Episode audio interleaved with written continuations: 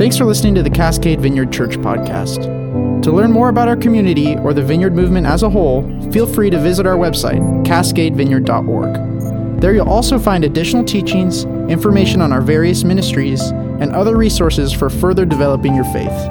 We'd love to have you join us for worship. Enjoy this message.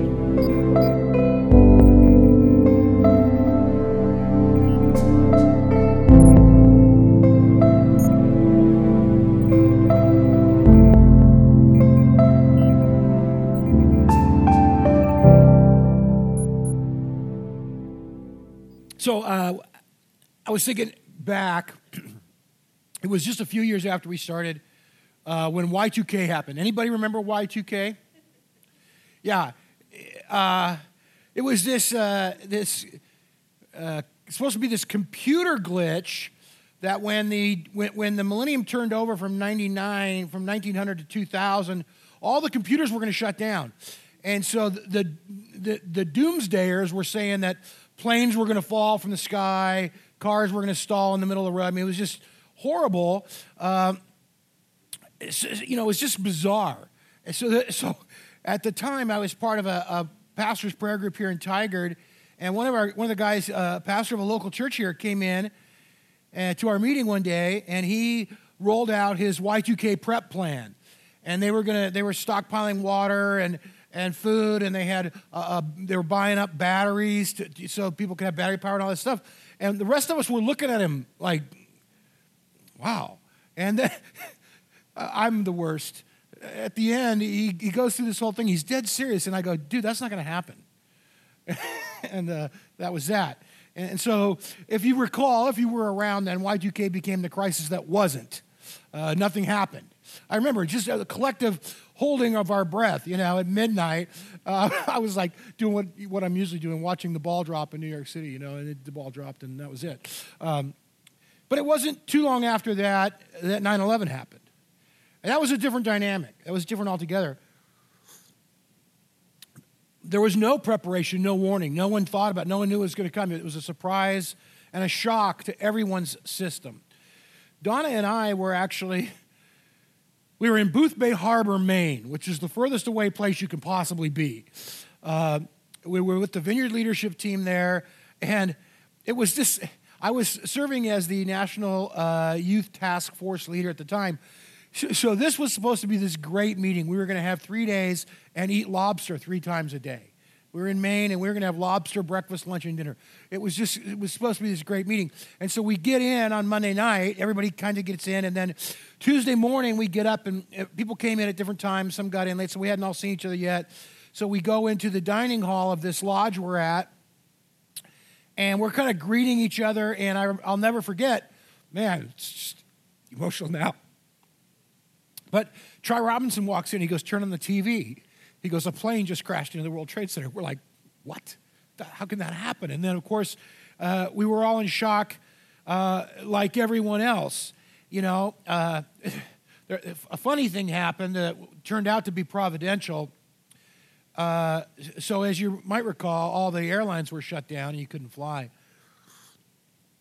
So, our meeting ended on Wednesday, and I, I really I, I, I, wanted to be home so bad. I wanted to be with my kids, and I wanted to be with at, church on Sunday. I just felt like it was one of those things like now where there's a there's a value, an inherent value, just in being together. And so, um, my friends, the Parties, who were pastoring a vineyard up near Seattle at the time, had rented a car, and and Dave, Dave Party had reserved just a, a mid-sized sedan kind of car. But when he went to pick it up, they were out. So they gave him this huge uh, Lincoln Continental. And so he comes rolling into our meeting in this big Continental, and everybody's making fun of him, like, hey, what's up, dude, man? You're rolling. And uh, so then we ended up driving uh, across country in this Lincoln. So it was it was so big. So so Dave's driving and I'm I'm sitting in front with him and Donna and Dave's wife Linda are in the back seat laying down, both of them laying down. It was that's how big the car was. But we we ended up driving um, to Columbus, Ohio, and by the time we got to Columbus, it, it was a couple days later, and the airlines had started flying again. Uh, so we were able to get to the airport. It was it was crazy. It was a madhouse. but uh, we couldn't get a flight into Portland. We could, we could get a flight into Seattle. So we flew from Columbus to Vegas, and then from Vegas to Seattle. When I got to Vegas, I called my dad and said, Hey, can you do me a favor? He goes, Yeah. And I go, Can you, can you come to Seattle and pick me up? And he goes, When? I go, Now. So he left. Uh, he left home and drove to Seattle while we flew from Vegas to Seattle. We met there, and I was able to be here in the morning, which uh, I hope it was meaningful to the rest of the congregation. It was very meaningful to me. Uh, but at the time, I remember just wanting to bring some perspective and wanting to try to encourage the faith of those that, that were shaken. Um, we worshiped together and we cried together. And, and I, will just say this as far as that goes uh, crying together is better than crying alone. And, and when you go through difficult times, that, that we really, really do need each other. So, so here, here's the thing here we are again. Here we are again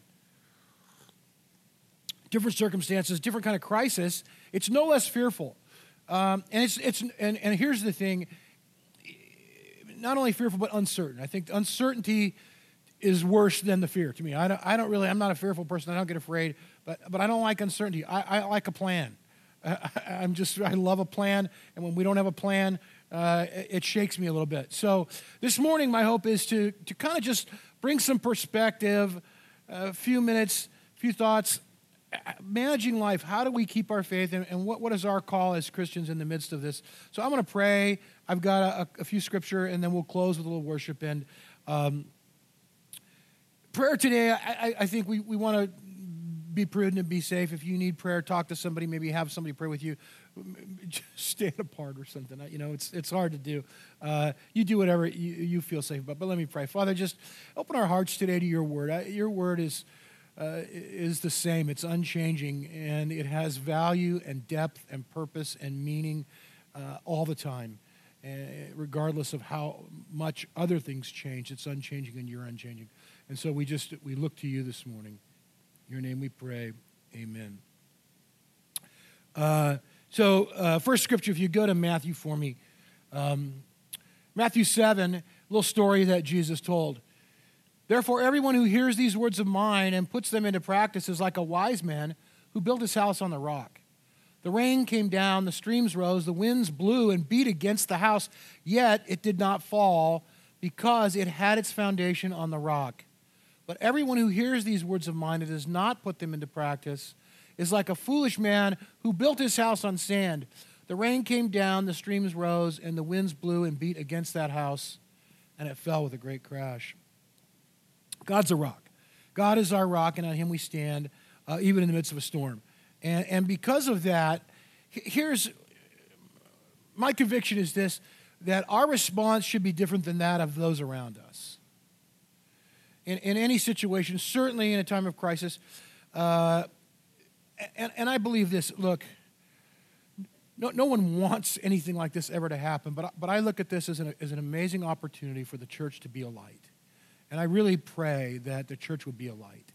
Uh, and here are some ways I, I think that, that, we can be a light uh, in, in the midst of you know, fear and anxiety that's around us. So, so n- uh, number one, next slide.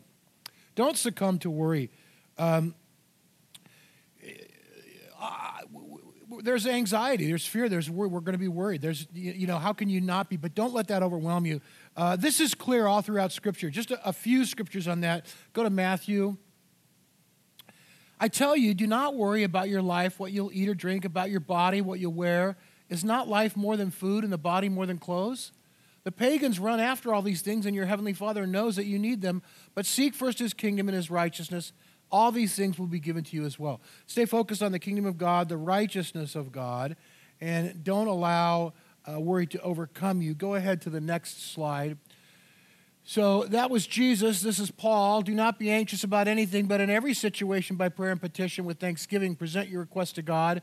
And then Peter, cast all your anxiety. Oh, no, no, go back. Sorry. Cast all your anxiety on him because he cares for you. Um, so look, be diligent, okay? Uh, be wise. Uh, listen to what to you know, be aware of what's happening, follow the CDC guidelines, be as safe as you can be, but don't allow fear and anxiety to control your life. Uh, I just think our God is bigger than that. And he loves us deeply, and no one or nothing can take that away. That's, that, that is unchallengeable. So don't, let, don't lose sight of those things. Hang on fast to who God is and what He says for you. Uh, another thing I think is huge at this point in time, go to that next slide. Love your neighbor as yourself. So, so this is not the time to forget who we are. Okay, guys? Uh, it's not the time to forget who we are. Uh, watch out for your neighbors. Okay? Look, if you can, and, and if, it's, if it's needed, uh, you, you, know, do what you can to support your neighbors. We have elderly folks across the street from us. I mean, if you need to go shopping for somebody, go shopping for them, mow the lawn for them, mow the lawn, whatever. Just reach out, check in on people, make sure that they know that you're there and that you care.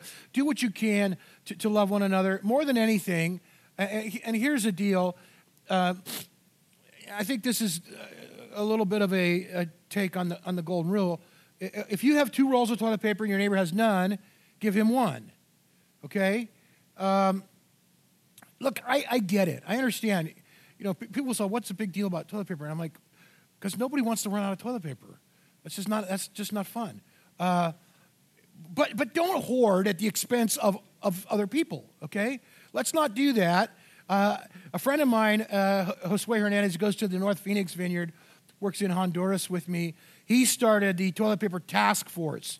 Uh, so go to the next slide. This was one of his posts yesterday. And uh, he says if you need 144 rolls of toilet paper for a 14 day quarantine, you probably should have been seeing a doctor long before COVID 19. Uh, yeah. yeah. I saw a couple other ones. Somebody did the math on, like, you know, 14 days, family of five, this many rolls per day, how many you need. But, but uh, you get my point. My point is simply this that don't, don't forget who we are. Don't forget a spirit of generosity, a spirit of grace, and a spirit of caring for other people. Uh, next thing, go to the next slide. Third thing I think we can do is let the joy of the Lord be your strength. Oh my gosh. Uh, Nehemiah 8, go one more. This day is holy to our Lord. Do not grieve, for the joy of the Lord is your strength. Uh, so, so let me say this this day is holy to the Lord.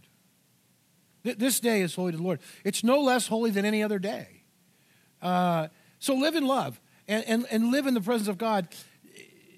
Don't let go of that. Don't forget who God is. I'm, I'm, not saying to, to be, um,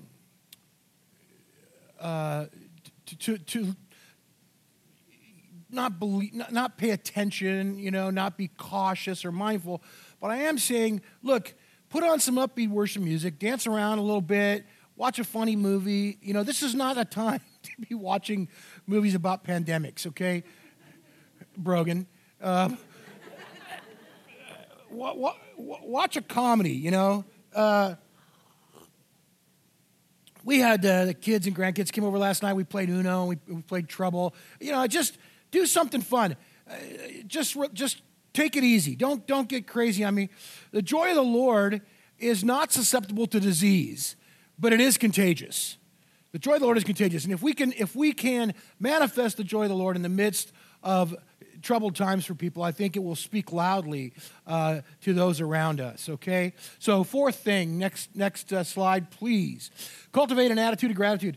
Um, we say that all the time, but I think it's times like this that it's important to recall the things you're thankful for. I would encourage you, especially those of you that are talked to a couple people this morning who are going to be working from home next couple weeks. And you know you're not going to put in as many hours at home as you would normally at the office. I'm just saying. Um, but take a few minutes and sit down, take a pad of paper. This is what I like to do. I'll, I'll just, you know, I light a candle, okay? I put on some, some uh, instrumental music with no words. Uh, and then I just, you know, that's kind of my place of prayer. And I would make a list, start making a list of the things you're thankful for, and see if that doesn't stir your spirit in your heart.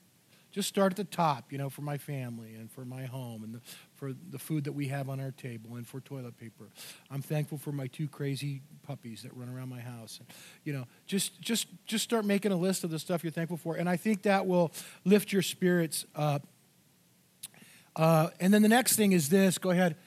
In times of uncertainty, unify. Uh, as I said before, we need each other more than ever you know, when, when things are, are rough. That's really it. Uh, go one more. We say this a lot around here better together. Uh, so, look, uh, get creative, okay? If you can't meet together, and we, and we don't know what, what's going to happen tomorrow, but you know, uh, we the technology today is fun. I, I have Zoom meetings and Skype meetings with Vineyard missions guys all over the world, and we're all on the screen together, and you can see everybody, and it's kind of fun. It's crazy. Do that. Skype somebody, phone a friend, whatever. Uh, do what you can to not isolate. Because I want to say this, and I think this is important.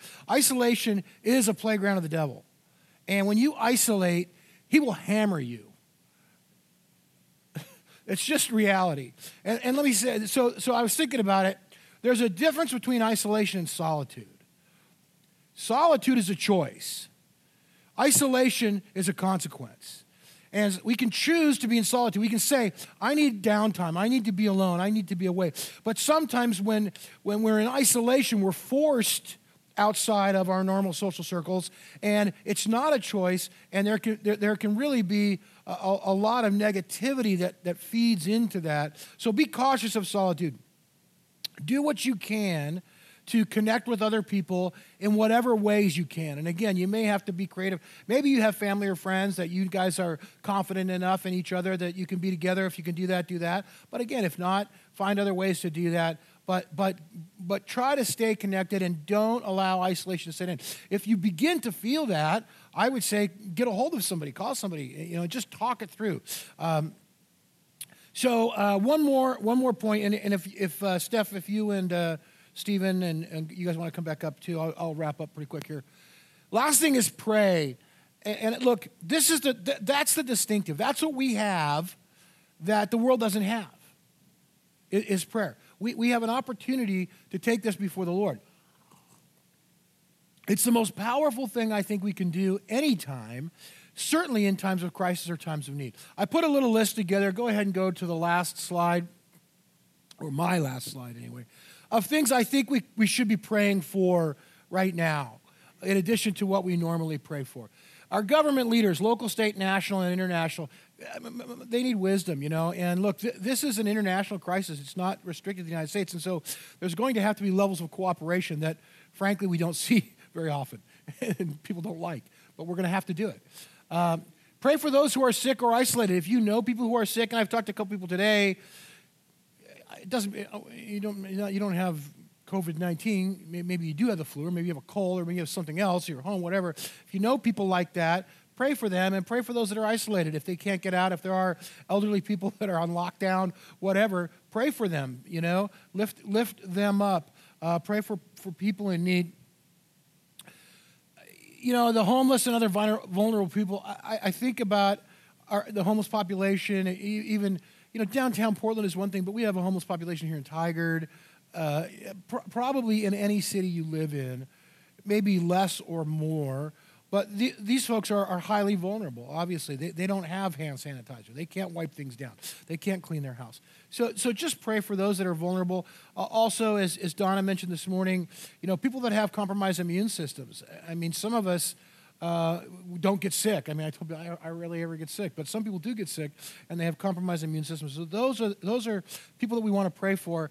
Um, last but not least, and I am so incredibly grateful and want to pray for uh, our healthcare professionals, for doctors and nurses who, everybody else is kind of going, okay, work from home, yay, I get to stay home two weeks. No, doctors, you come in, we need you. Uh, they're working overtime, they're working extra shifts. So pray for those folks. Pray for them. They're putting, their, they're putting it on the line for you and I every day. So, Jess, we're praying for you, okay? Uh, and uh, and all uh, just everybody else in the medical profession right now. This is a trying, trying time for everybody, but as much for them, maybe more for them than than anyone else. So why don't we stand? Thanks again for listening. If you'd like to sow into what God is doing through Cascade Vineyard, we always welcome your prayers for our church body, our communities, and our leadership. If you'd like to contribute financially, please visit cascadevineyard.org/give.